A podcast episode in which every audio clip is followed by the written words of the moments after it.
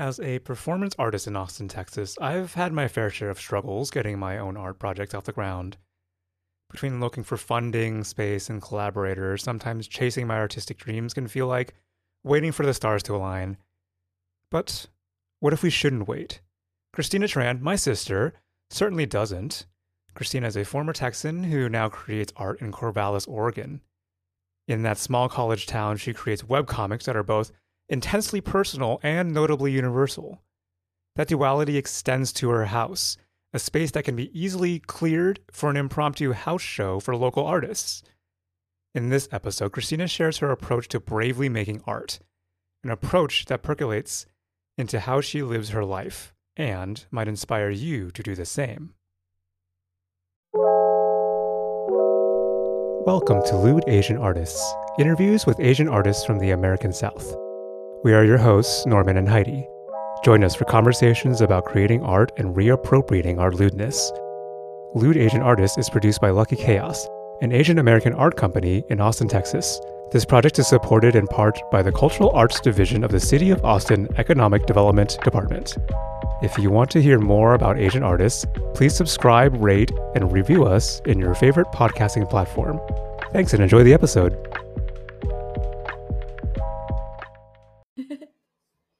All right. Episode, what episode is this, Heidi? Seven. Seven, episode seven. Nice. Man, it's been quite a journey. Uh, so, our guest today, uh, I'm super excited to have this conversation. Uh, full disclosure, she is my sister, but she is an amazing artist. And I've really admired the work that she's done in comics and zines, as well as uh, interactive pieces. Um, yeah, Heidi, I, I feel like you've also uh, consumed some of her stuff and been and has have been impressed by it. Yeah, I've read of a lot of your zines, and I've heard about the community you're building in Corvallis. I want to know more about that because I haven't visited, and that seems like a whole new and interesting concept to me. And curious about how how that's working out and how that applies Mm. to say if we wanted to start one here in Texas. Yeah, for yeah. sure. So without further ado, uh, our our guest today is storyteller and designer and the author of many inspiring comics and zines, uh, Christina Tran. Welcome to the podcast. Hello. I'm waving even though well, I'm waving at y'all. That's what Yeah. Well, before we get started, actually, um, you can find her work. She's working at on a graphic novella online at christinatran.com. And you can also find a newsletter of her work at tinyletter.com slash so delightful. So returning to Heidi's question, um, Yeah, I wanted to know more about communal artist living.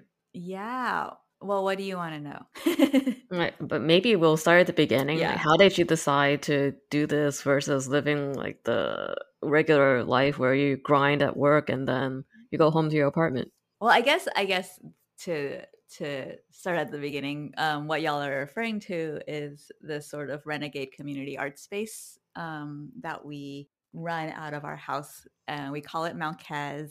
And um, it sort of started because my partner and I, we were both in, um, we met in the Bay Area and we moved back to his hometown, um, which is a college town in, in Central Oregon. And it was a shift. We were like moving to sort of find a different way to like live, you know, Yeah. and to make like to make art and to find room and space for that outside of the grind which was it was getting harder and harder in um, the bay area to do that and so when we got here and we found a place and it has like two living rooms which like coming from the bay area like i didn't have a living room for like the last like four years. So it has like two living spaces and a guest bedroom. So it's like it's just so much space. And so like our and our first impulse was definitely like we have to share that you know? Yeah and we had different we were scheming and dreaming but we we ended up we've been doing artist residencies out of the guest bedroom and um, opening up the living spaces to as an events ven- venue and a gathering space. So it's been really fun. I do want to make a zine of like and we named all the rooms different things. So um the Grove is sort of the main space, and that's where we have a lot of events. And I do want to do a little zine that has like different pictures of like all the permutations that one room can have because it's really fun every time during an event to like take out all the furniture and just like rearrange the space for what it needs. So it's been it's been like a Butoh dance stage with like 30 people in the audience. It's Oh, been like a zine reading um, with the zine tree. It's been um, it's been you know like we have this long dining table that we've opened out and had like a, a midnight snack society kind of LARP. Um, we had a pop up restaurant. Um, some friends in town wanted to do um, like a vegan Cajun pop up. Oh, Um, nice. so yeah, and then out and Norman performed in the Yeah. I did a little Um, mini residency there that time I was visiting. Yeah. Um, and you overlap with Oh. our other resident, um, Surin from New York. And so she Oh, was man. doing a reading of her like cartoons and New Yorker type things. And Norman did some micro plays. And then we had like a um, a noise puppet show. it was just like an all a whole thing. Being in that space, um, one of the things that impressed me so much, and what allow- probably allows you to do all these kinds of things, is the modularity of it. hmm Your your furniture, you can. It's very easy to move chairs around, and like like you were talking about, your your uh, dining room table is uh, foldable. hmm Do do you feel like that's something you you purposefully go for when you're looking for furniture? I think it's actually less about the furniture and more about the mindset. Right? There's this idea of like fixed mindset or not fixed mindset, um functional fixedness is this psychological term where it's like if you um think about like a hammer and you're like the only thing that hammers can do is like nail. Um and so like you're always looking for like what can this hammer do? Where can I like nail in nails?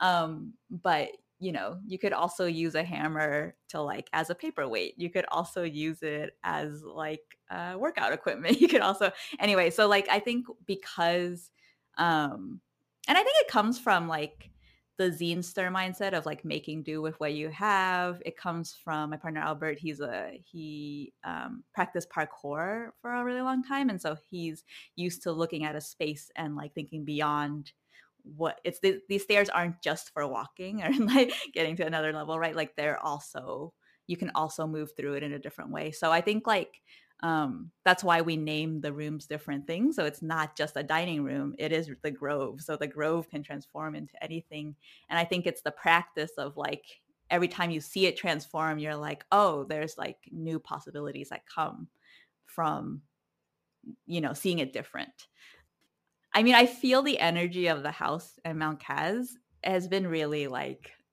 sad. Mm. like it Oh, no. misses it misses people, it misses like that constant transformation like gave it energy, gave us energy, right? Mhm. Um and so there is sort of like um it's like lower energy right now in the space because there's not people dropping in, there's not this movement, there's not this flow of it. Hmm. I mean, even even though there's less people coming through the space, I, I do notice you guys are doing, or at least attempting to do, uh, more community activities and things like that in the pandemic. Has, I guess it hasn't been quite the same. Yeah, it's not quite the same. Let me think what aspect to talk about. I think like we I think we're we've always been very committed to like um connection and community um are sort of the the the core of it. There's one way during pandemic to pivot to like, oh, we'll just do everything we were doing in person and like change it online. And I don't think we were ever going to do that. Um, we did like experiment a little bit with some online things, um, like playing around with Gather Town, um, this little website where you can like walk around and talk to each other instead of being in like Zoom boxes and regulated Zoom boxes. Um, and and we have done some experiments like we were like you know i think we had a lot of community conversations in the beginning or just with people in community and just really pushing for like okay we can have picnics outside if we're spatially distanced and wearing masks and we'll do like a um a drive up you know potluck where people Yeah. bring food but you can still take it out away and so we're still cooking for each other but I think it's part of I think that's something I've been thinking a lot about is sort of like their we I was able to do that for a while. I'll just talk from my eye because I think it's different for different people in the community. But like for me, like I was able to do that for a little while. Um, but I found my, like I haven't been as regenerated because I think part of it is when you do pull off the event, you get some energy when you see people and meet, you know, when you meet a friend of a friend or someone who like you weren't expecting to come in the door. Um, you get energy from those connections you get rejuvenated from the like ideas that flow through. And so like that has been less and it takes a little more activation energy to like be creative about the thing. And so i definitely just went like i think because winter hit um it was a very wintry winter. We get we have a lot of rain in oregon and so that sort of put a damper on outside activities and it just felt like a time to sort of yeah, really like sink into that reflective hibernation winter space, which is, you know, I think good and bad. or like has multiple dimensions to like what comes out of that. Mm. What what is it like to have a communal space where people are are creating in it and what is it like and having people in your house to to do these artist residencies like uh, it, uh, i'm not i don't i don't think very many of our audience is super familiar with just like welcoming people into their houses for weeks at a time. Um yeah i guess i forget that. I guess i've always been very like potluck oriented and very like um um yeah inviting people in in the bay area when i first got there and i was like oh there's like one reason it's so hard to meet people is because people don't have like home space they can share. You're always going out to restaurants to meet with your friends because you don't have communal space that you can share. Like you can't invite people to your house um, as easily because you have like four roommates and like no living space. Um, and so my friends and I started doing these like we called them pop-up potlucks. So we would like switch locations and like um, switch hosting duties.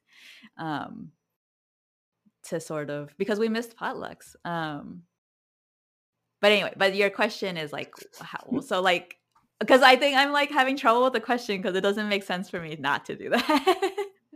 um, I think, well, actually, Albert and I have been talking about this a bit, where it's like, you know, I think, and I think a lot of, um, a lot of the artists I admire and a lot of the people, I don't know the term. Um, the, the you know I think it's like um, sorry I went into my essay brain and I got sidetracked. Uh, but um, yeah, I think it is. It's it's in our nature to be communal and to be um, connected and to be with each other, right? And I think the thing that we forget is that what makes that hard is the infrastructure of our cities. Like what makes it hard is like the marketing machine of capitalism, like telling us, you know, we need to do, you know, things in isolation or that your needs can be taken care of by a company and a business instead of your neighbor, right? Um so mm-hmm it's not like what makes it hard isn't that we're introverts. What makes it hard is that like we're not supported in getting our needs met and still being connected you know?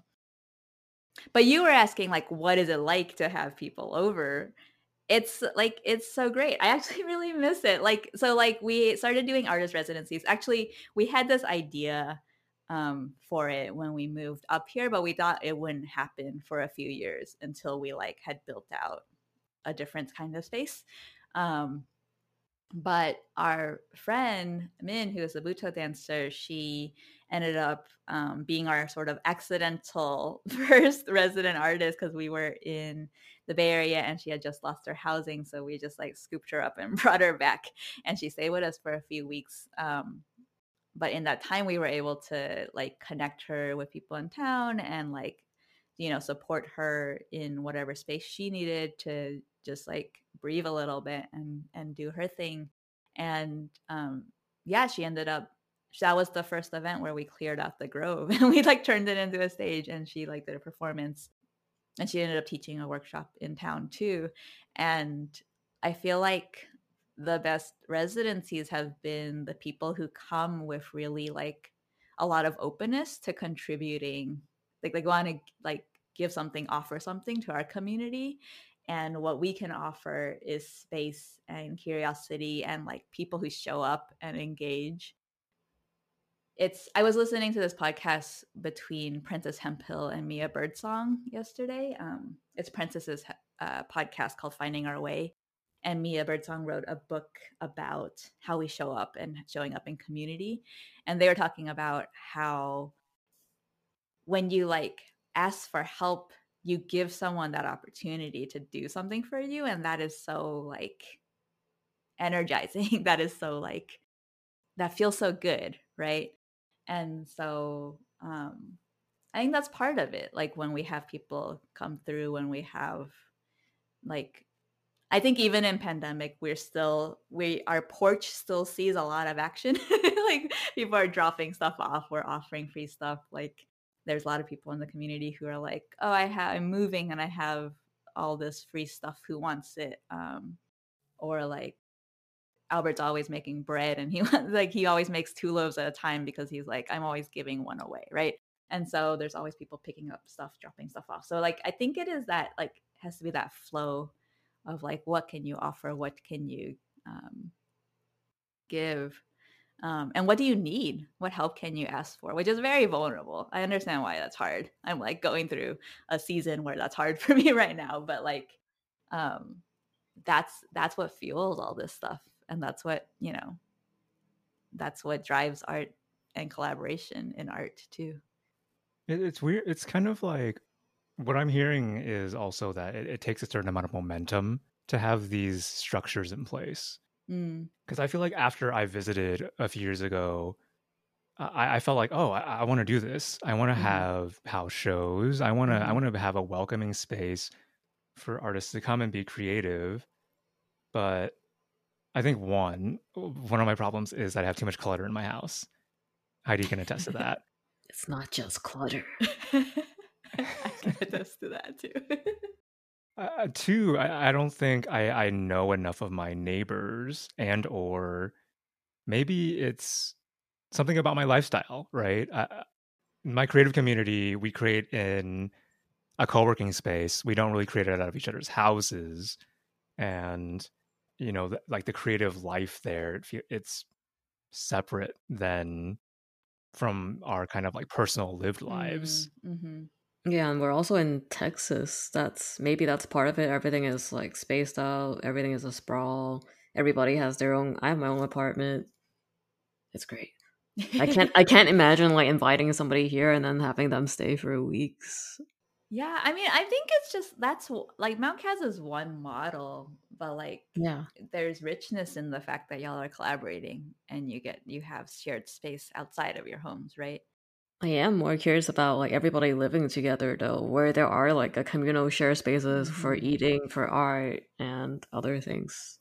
Yeah, we are working right now on um we're sort of planning, scheming, dreaming like housing co-ops in town and sort yes. of the the you know, and like beyond what people think about in terms of like maybe like college co-ops or like um, the commune. I think those are the two models yeah. that readily in people's heads. But like in the idea that like, yeah, we all have these needs that even like even if you have your own living space, you still want to be able to like have shared space and connect to people. Yeah. Like you don't have like so you don't have to work as hard to like drive across town to get to the like place where you can share a meal, right? Um and like what does it look like when you you know we recon like the same maybe the same idea of like there's many possibilities for like a single family house you know yeah. like and there's many ways you can like you could turn a fourplex into a shared living space. You could like get a bigger space norman. You could buy like a you could buy like a, um, a single family a house and you could buy a farm and build like another property on it. You could turn you could buy an apartment building. I don't know. Um yeah, I don't know. I don't know if this it's like there's definitely the idea of like, okay, um there is certain things that we set up the space intentionally to like be able to share it and it is harder because we had that intention already from when we moved in and it is harder to yeah. like transform something that you've already really lived in and like sort of claimed as your own personal space into something more communal um, without some kind of like before and after transformation like bit maybe you know yeah. like those videos um i mean but maybe that's what it would take right it would take sort of like some kind of some kind of um, physical clearing and some kind of ritual or ceremonial like okay this is a different space now yeah and location matters too like i think we we're probably moving out of this place this year and moving to a different location and you know pre-pandemic we were like oh are people gonna like drive out to do this? And like now i'm like both more worried about that and less worried about that like what do you mean more worried? Like I think like we have gotten I think before it was like, oh, will people trek out another 20 minutes like outside of town to go to a to go to this sort of quote unquote renegade art space? Like will they go to an event that's that far? And now it's like feels even harder because we've we're so our like our triangle of movement has like shrunken. you know, um between work I think about the triangle. I don't know where I read this, but this idea that like where you work, where you live, and where you um, buy food or get food your grocery store is sort of like a triangle of like space. Um, and it's like that has shrunk so much that people like you know the like going beyond that it takes more effort. I just pictured my triangle, and I think I think that's there's a lot in that. That's correct. I hope people will be hungry for that, though. I think we've yeah. been cooped up that we are going to be looking for experiences outside of the triangle, right? Yeah, yeah, for sure. Yeah, it's interesting that some of the like there's a really active noise experimental music scene in town.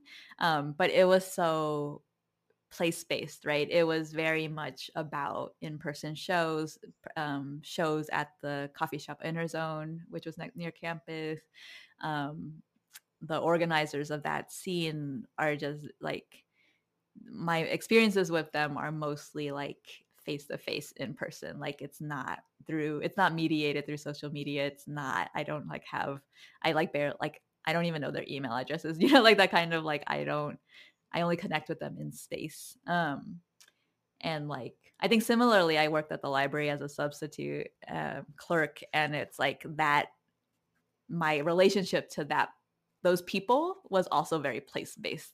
Like I saw my coworkers when I went to the library. I saw I knew those families when they came to the library. I don't like I don't have any contact with them outside of that place. And so like I think there are scenes like that which are and community spaces like that which are very um which I am I am excited to reconnect with because they haven't they, those things don't translate digitally and i think there's like a part of mount kaz which is our community and our connections and our relationships and a little bit of a slack space that like did like was able to continue throughout pandemic but there's a part of mount kaz which is the grove and the like the space and the like meeting people here that you know wasn't able to. Um so i'm really and i think those spaces actually are probably the like the most like they are the most um fertile i don't know that's the right word like the most um the most potent for those community connections for those like that collaboration that energy um that serendipity that surprise right? Like is those place places those place like physical places that we had connection to. Um and i really hope people don't like i think that's the thing i'm like i really want us to remember those places and really honor them and to really like put energy into them um because like our you know our government and our our culture and our systems have like you know they're so so set on getting like businesses back up and running but they're not putting yeah. any you know they're not putting any energy or resources into like let's get the community spaces up you know let's get the libraries um, back to a place where they can be safe. Let's like support the artist venues, you know? So we have to do that. It's kind of DIY right now for mm-hmm. a lot of things. So you were talking about like the serendipity uh, of those spaces, and I know I in like the creative community of Lucky Chaos, mm-hmm. I think one of our challenges is getting people into a space to create and and, and form that serendipity. Mm-hmm. I think we we kind of create on our own and we have this idea of like oh there's this project let's pull everybody into a space to work on that one project do you, do you think there's different ways of gathering as a creative community that would like encourage more of the kind of randomness and surprises in the creative process? Uh, that's a good question. I like it too because like it's in y'all's name, right? Like lucky chaos, like that chaos element. it's an aspiration. Yeah. This is also like one of my favorite topics to talk about. So, oh yeah, think about uh, we did do a dispatches from Mount Kaz about um, randomness um, that featured our friend Danielle Baskin. Um, I think her work is a good, um, yeah, if you want inspiration for how I like to interject randomness and chaos into projects, um, look her up. Um, but yeah, I think the first thing that comes to mind actually is about the stakes of things so like one way to do it is to like to modulate the stakes right like to have some things where you're taking things seriously and acting really pro about it and like coming in and and then also having times where it's just like completely no stakes and just like we're gonna do this thing and it's gonna be you know and i think like we've done maybe an example is like we we we did a micro variety show. So we were like, okay, we need to fill, you know, half an hour, 40 minutes, and everyone gets like two minutes. Was it two or uh, I think three minutes? And so we invite a lot of people in, but it was because it's like, what do you want to do for three minutes? And three minutes is so small that it was like low enough stakes that people were like, sure, I'll like do my uh, thesis presentation, but through a blender. Anyway, um, and that was inspired by the neo-futurists and that sort of art form of like the the theater sport of doing like multiple like the process of and the practice of like creating work every week. They try to do their their you know flagship show was um, trying to do 30 plays in 60 minutes every single week. And so it's sort of like you just have to produce yeah so that's one way is like that microness you know lowers the stakes. Yeah is that is this sparking anything for you? It is um yeah i'm just thinking about my own challenges in uh trying to create a space for this kind of random creativity and you know like regular space for you know displaying the fruits of that creativity mm-hmm. i think i think we've tried to do that in, in in part with groundwork I've tried to create kind of let's create like a, a performance art troupe in a way where we do meet up regularly and create together. I think the the challenge for me in, in those spaces is I guess one, it stopped because of the pandemic. You know, yeah. you can't be in the same room. But I, I, think all I think the challenge before that even was I don't have the process for it. Mm. You know, I, I think I, I approach it like hey, let's make a bunch of microplays or skits or sketches for this deadline or this show. And maybe that was the wrong approach. Maybe there needs to be more of an openness to it. Yeah, that makes me remember that I think one of the, I don't know, like the secret sauce things about me and Albert with Mount Kaz stuff is that like I am and we are, we're always looking, we're always listening for the thing that the other person is excited about. Right. So, like we mentioned the vegan Cajun pop up, right? So, like we were talking to friends and that they're from Louisiana. A lot of people will share these things about themselves of like, oh, I've always wanted to do this, or like, you know, in 10 years, you know, some at some point we'll like get a food cart and like open a, a restaurant and they they you know they're sort of saying it in this sort of dreamy you know way where it's not it's like a future thing or just something they like to dream about. But me and Albert will like often like sort of like lean forward and jump into it and be like, we can do that now. what do you want to do a pop-up? Like and sometimes I get afraid about like if we're a little too eager, a little too like, let's make that happen. But like I think I mean that's where the energy and the surprise comes from. It's like I think that we have um yeah, it's the, it's like that listening and and and the and the like is it the confidence? I don't know. It's just the like the trust that like yeah, we can pull off something. like it's it's never gonna it's not the like exact thing you were dreaming, but like the core of it, we can do that now. Like we don't have to wait. We can just do that now. Like in our houses, on the streets, like with what we have.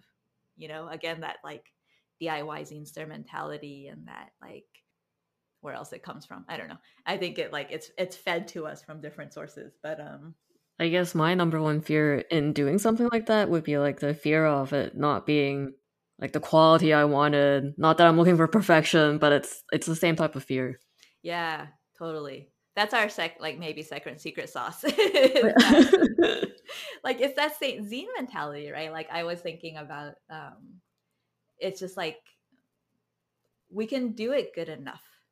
Right? Like we have the skills to produce something. And actually part of that, you know, and this is I ho- like I sort of I feel like I've honed this over multiple years in the Bay Area mm-hmm. doing yeah. events, but like there's also this sort of like modulating your expectations. So in the Bay Area, I remember being very deliberate about like, okay, I'm going to, I'm gonna like try to host something, and like, it actually, eh, I'm gonna try to host something, and even if the two friends that I'm hosting with it like even if they're the only ones that show up we're still gonna have a great time right? Like that's actually why we i like part of the pop-up potluck idea was that like there were three of us and we rotated hosting but we like always knew that like at least two or three of us would show up. And there were a couple there were a couple months where it was like just the two or three of us it was like but that was still i still was able to have dinner with that friend right yeah. on that night and like yeah i was disappointed that i wasn't bigger but also like that was still fine so like actually i use that in my dating too where i was like okay i'm gonna propose dates that i'm gonna like enjoy this evening even if the person even if we oh, don't click i'm gonna still like enjoy the show that i'm like proposing we watch right? Um so like i don't know that's like part of it too is like what how do you do it so that like the people who you know make it like even if you know and i think that's a lot of why we do a lot of these like variety show type things too where it's like okay if we have six people who are like part of making the thing happen and they all invite one or two people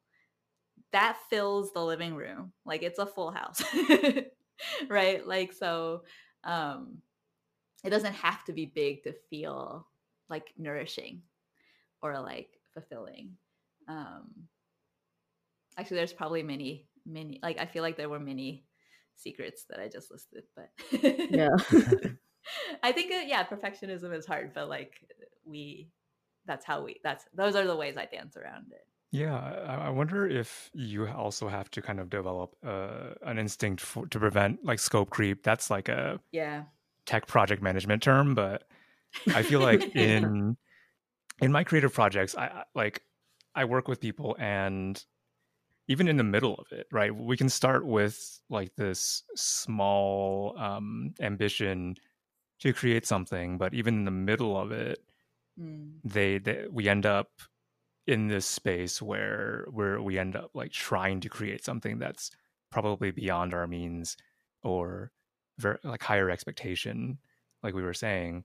Like for example i'm i'm like working with this creative group and you know we want to create content digitally in the pandemic but we're, we're like writing the script and it ends up being this script about it ends up being like a like a full-blown filmed like traditional comedy sketch right. which one is pretty like it's pretty hard to do in a pandemic um, and two like none of us in this group have much experience doing like filmed like sketches and things like that yeah So that was my tangent. Do you feel like you you have developed a skill for like keeping expectations and scope in in check? That's such a it's such an interesting like that example it like captures so much of what tends to happen, I think. And I think those like I think that those dreams are important, right? Like those aspirations are important. That quality level is important. I think there is maybe like a pause after that to be like, okay, what can we do? Um, mm-hmm. There's this Artists U workbook I associated with Andrew Simonet, but I think he has other people working on it too. But like, it's about how to plan a life as an artist. But there, one of the things, one of their advices is to dream bigger, but make the steps to get there smaller.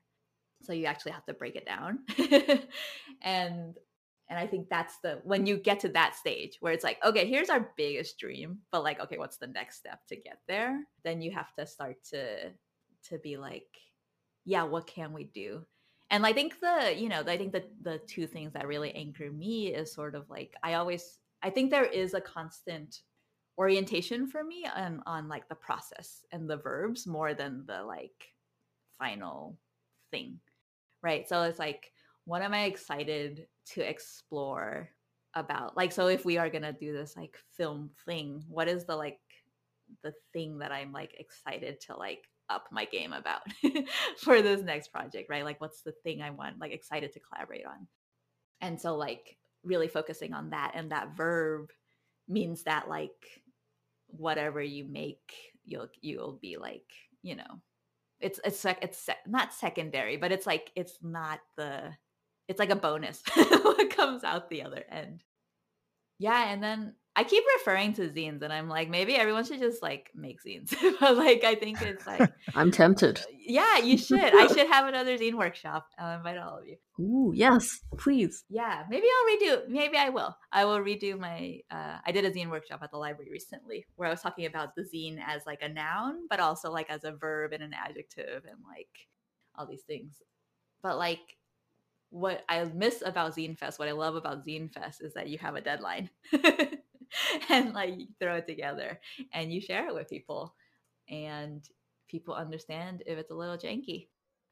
But you got it out. And I think the the that version I'm gonna stop myself before I go into all the there's like a, you know there's a whole slew of advice about like avoiding perfectionism or fearing every little thing that could go wrong or yeah well i mean i'll just i think like Lynda Barry has like really good advice on all of this but also like there's that there's that um i don't know i feel like it's it's pretty standard uh story but have y'all heard it where like there's a ceramics uh class and half the class is told to spend they like make one pot make the beautiful perfect pot by the end of like um the class and then the other half of the class is told like make a hundred pots doesn't matter like what quality they are but your like goal is to make a hundred of them. And like the you know invariably the the class who the part the people who are like okay i just gotta like make a bunch of pots like over time you learn how to make a better pot yeah. Um versus like let me like very slowly like inch my way towards like fixing this one pot. Ooh. like tortured. It's kind of like the malcolm gladwell do your 10000 hours. Exactly yeah. Or just do it like the nike slogan. Yeah the nike slogan yeah. I think there's something to zines though specifically, and zines and like microplays about mm, those mediums that is so messy and low expectation that really serves this style of creation. Yeah. It really teaches you. Like I think it's like that's that's why I'm calling it a secret sauce because it's like I don't like it teaches you how to like do it. What and then each person sort of has their own way of figuring it out, but like it's practice. And I think that practice leads to something different. Yeah.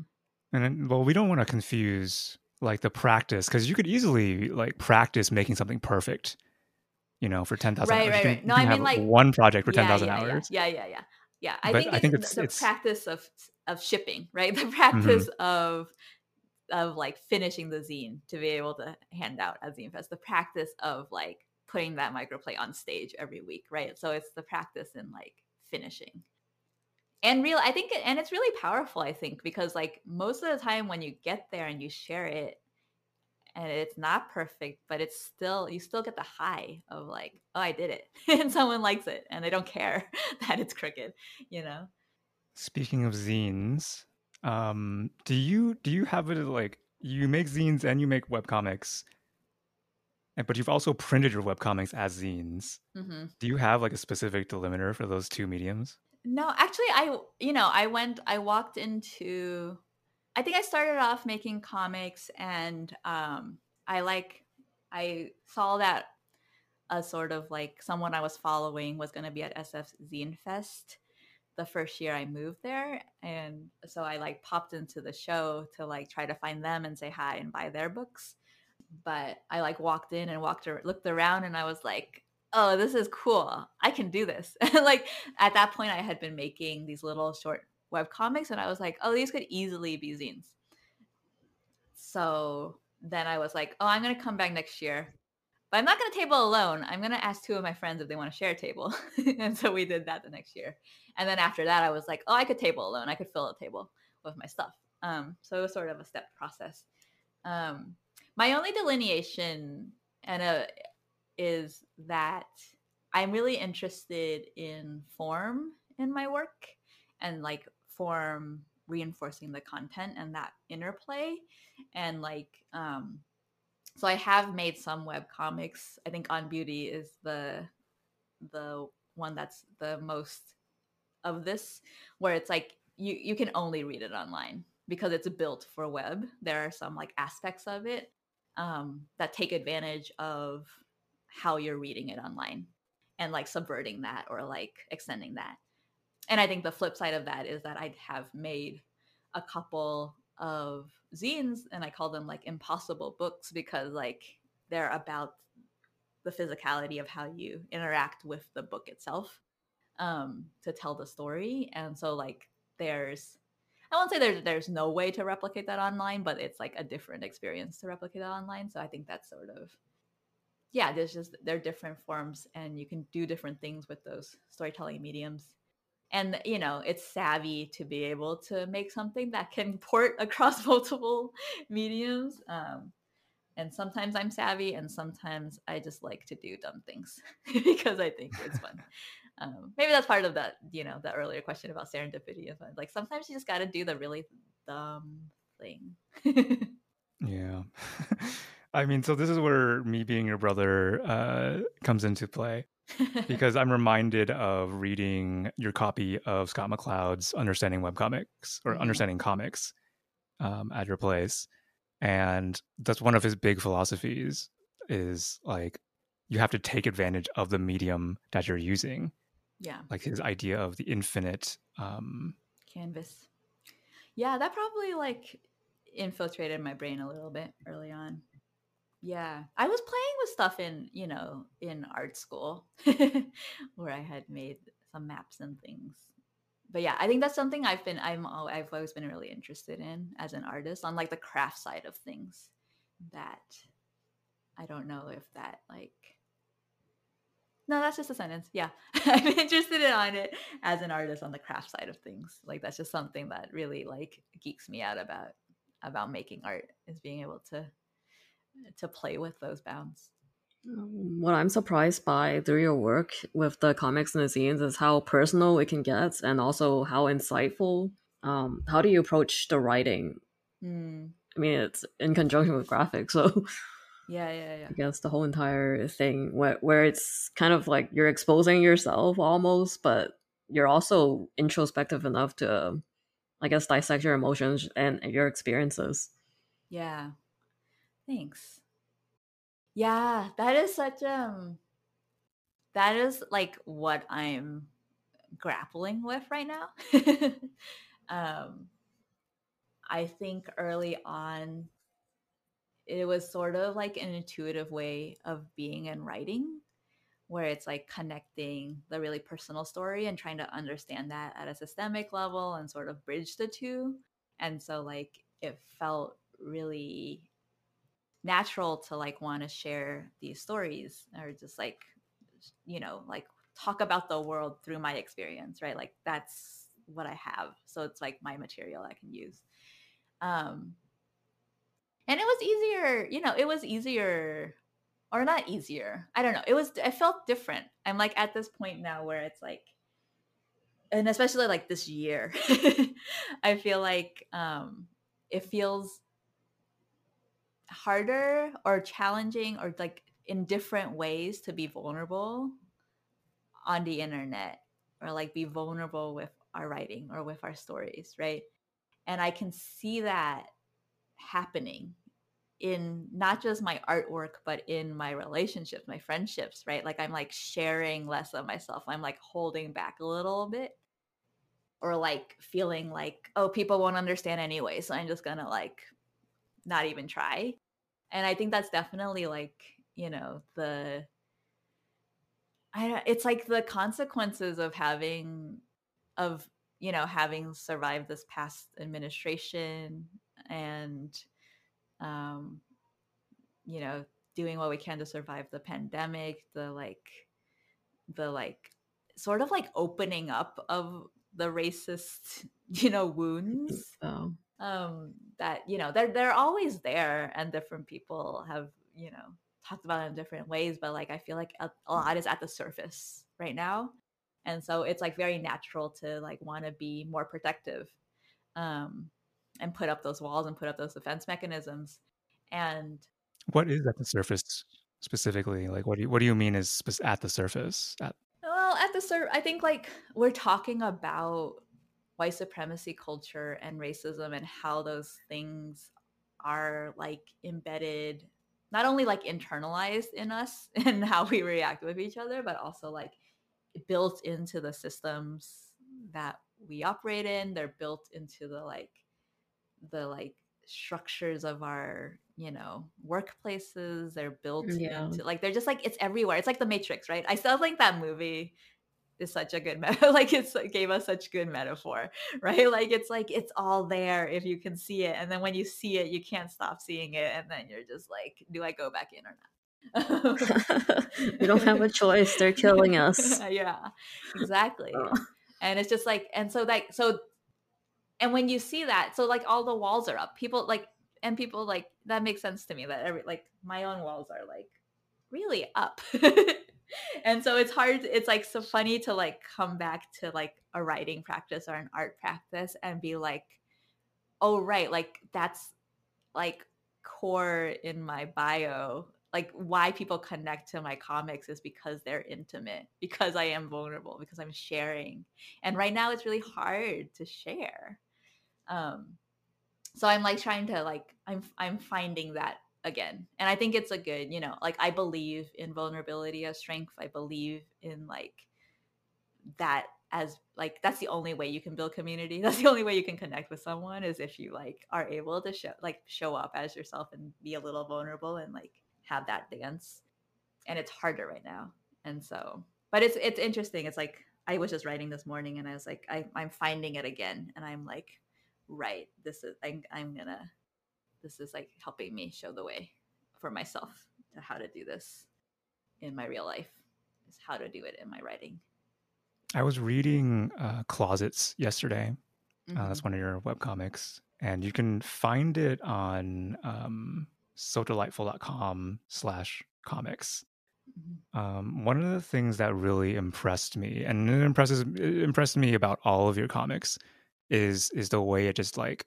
you you you dive into the super personal but then you you come up for air in, in the mm-hmm. kind of mm-hmm. universal experience mm-hmm. and then you and before you dive back in it's kind of like riding this wave um, of personal and universal mm-hmm. is is there like a specific way you you you write for that or like do you do you feel like you you and and throughout all of that you're weaving in these kind of metaphors for the personal experience that relates it to the universal is there a way that you are in your writing process that you're coming up with those things it feels like it also has to do a lot of you have to do a lot of research for that too I'm I'm digesting. I really love the the image of diving in and out, and I'm just like sort of sitting with that because it's um, a thing that I can be proud of, and so something I can aspire to in my future work. Um, and also, I'm reading um, Alexis Pauline Gumbs's book Undrowned, which is about like learning from marine mammals and apprenticing to like what they can teach us. And I think there's something about that diving image of like coming up for air, which is very apt, right? Like I think part of it, and you know, like how much of it is craft and how much of it is like intuition is sort of like is whatever but like i think part of it is that that weaving is really necessary to carry a person through a story or even to carry me through like the writing of it right? Like if i just stay in the really vulnerable tender personal like it, it, can be too much sometimes and you do have to come up for air or step back and be like right this is not all on me. This is also systemic right or something or there's a metaphor here that i can grasp onto so and actually i think you know i think what informs how i do that is like I trained as a designer and a design thinker and a design researcher.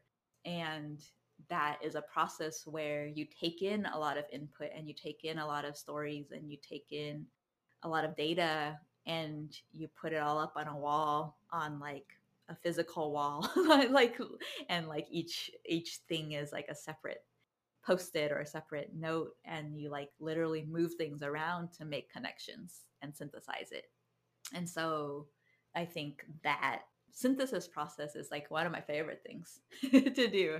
And I mm. think my writing and my comics are, I always think about the process of them as me trying to figure something out. And like I'm like walking towards something or like um, trying to synthesize something, right? Like I don't really, sometimes I know where a story is going, but like the writing process itself is sort of just putting those pieces together and trying and like they show me where the next stuff is. Um, and it's very nonlinear. I was writing to it this morning and the pieces come in in different ways. And so it's like a nonlinear process. Yeah. So I think the design process is what informs a lot of that. And then I think the other thing that I've been learning more in more recent years, like those images too of the dancing in and out and weaving in and out, is like I think I've been learning maybe not on like a conscious level like not on a like explicit level but like i've been exploring dance and movement and somatics and um there's a lot you can learn there's a lot you can learn about rhythm and about moving between states there's a um, i did some workshops with paratheater and someone in town introduced us to that concept. And they do a lot with um, the subconscious but they do a lot with like with moving between a supposed binary right? So like you might divide okay here's the imagine imagine this. So you like divide of an empty room in in half and like one half of the room is like you like give it a thing so you like say this half of the room is connection and then this other half is isolation and so, like, when you're in each side, you can move back and forth between them. But when you're on each side, you really like give yourself to that word. You like your body can move and be connection. Your body can move and experience isolation, right? And so, and then there's this like middle neutral ground. And I think there's something interesting about moving back and forth between those things with your body in a way to understand what it is to surrender to both and also to bridge both or what it takes to you know transition from one to the other. And and yeah and that kind of stuff this is eh, like it's just it's coming into my head and i hadn't really connected it but i think that's like part of what's informed some of the weaving um even if i haven't you know if i wouldn't think to to put that in a credits section or something. something my body has been learning. I got very abstract. I see your faces. no, I'm processing it. I, I, think that's a lot of what's been missing from my creative process lately is this synthesis. Mm. That's that's that's the stuff that I really love in in that there's something that I want to express but I don't know how I'm going to be. So I need to go through this process, this journey to discover what it is and and how to do it. I think it's it's so easy for people who are doing creative things to and this is not a, a dig on on that process, but it is a different process in that we're trying to fit what we're doing into these set mediums. You know, like I want to say something about you know anti-Asian racism, so I'm going to write a comedy sketch about it. So then it becomes about like how do I fit pieces into this set framework mm-hmm. versus mm-hmm. doing that synthesis process where it's like I'm really going to dig into my own emotions. I'm going to research the history about this thing and, you know, like really look at what that means in front of me, you know, like put it on this kind of like board and and distill that information and those emotions down to something. And I guess in my opinion, that's where the art that I really admire comes from. But yeah, that goes, I mean, that goes back to the idea of like the process and the verb, right? Like the art you're making if you're like really grappling with something or like using it as a process to like figure something out like you go into it where you're like something feels there's something here that i want to understand better and i'm going to use my art process my creative process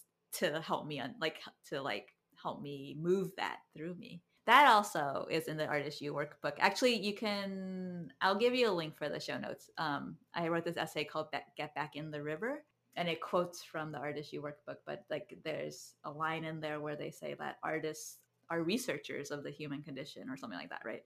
And it's like the same way scientists will put a hypothesis out there and test it and like theorize about it or like you know try to figure out something artists are doing the same thing with these like these questions of culture and these questions of like who we are and the questions of like why we're here right? So yeah to me that makes sense of like that process of like there's something here that's bothering me. I don't know if it's bothering me is like bothering in the sense of like there's something that there's a question here or there's something that i'm like that won't let me go. And like yeah the creative process is the one way to do it have you experienced i'm gonna turn it i'm gonna um but have y'all experienced that in your work before where it has been more of that process of questioning and exploration in your work? Like leading to something different? It's a good question. Rarely. Mm. There's usually in say a corporate setting mm. at my hmm. job, there's not a lot of that.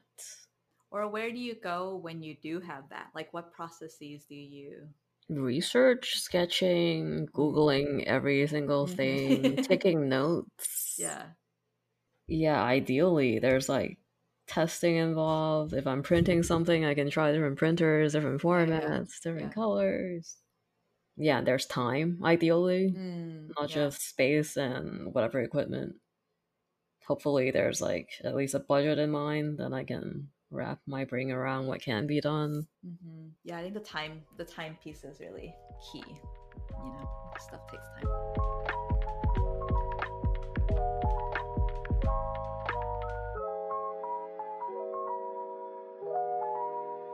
no, I think what happened is we just like the ideas on this hour was just so mind blowing. It blew. It is. well, it is for me because I never get like a chance to stop and think. Now that you mention it, no, I don't.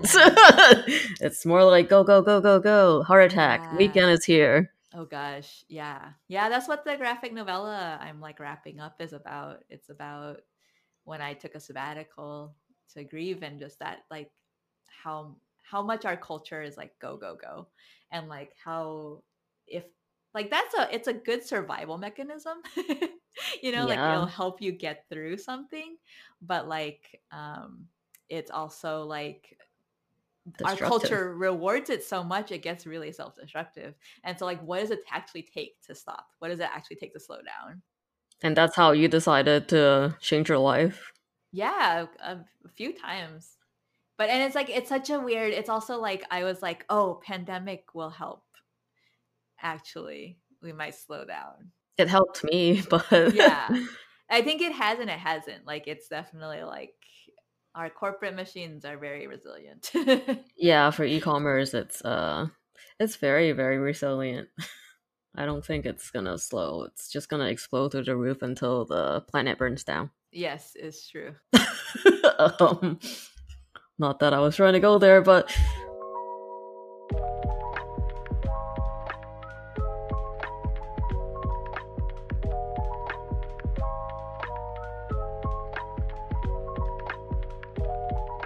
Thanks for joining us again on this episode, Christina. That was a really insightful conversation. Can you remind us where we can find your work? Um, yeah, thanks for having me. Um, you can find my work at so delightful.com. Um, follow my newsletter at tinyletter.com slash so delightful for updates.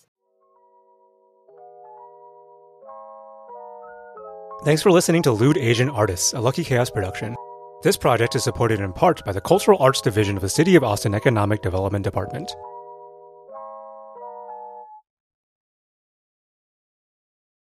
Yeah, I think Thanks we again. should we should. Oh wait, I don't, can't even do it. I think we should t- speak Chinese for part of it. 系啊，Norman 应该讲广东话。 Heidi 话你唔想讲，我 I thought you were telling Heidi that you. 我讲唔好啊，我好啊。 講多啲咪講得好咯。係啊，要練。哎呀啊 English so okay. This is practice. 我係話 you have to try. Yeah，One hundred pots, one hundred Chinese 我 pots. 好我咁好你你去 embarrassed 後斯啊頓嘅時候，你可以講廣東話；你去 Toronto 嘅時候，你同你你家人講廣東話。佢哋會好。你可以同你家姐講廣東話。係啊，English 都 OK。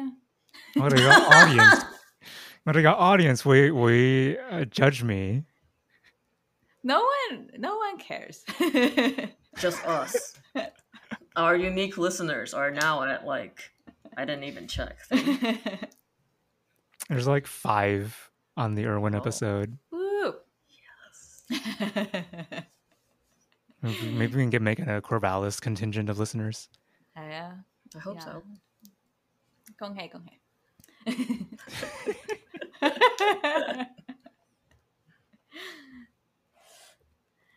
okay. Thanks for humoring me.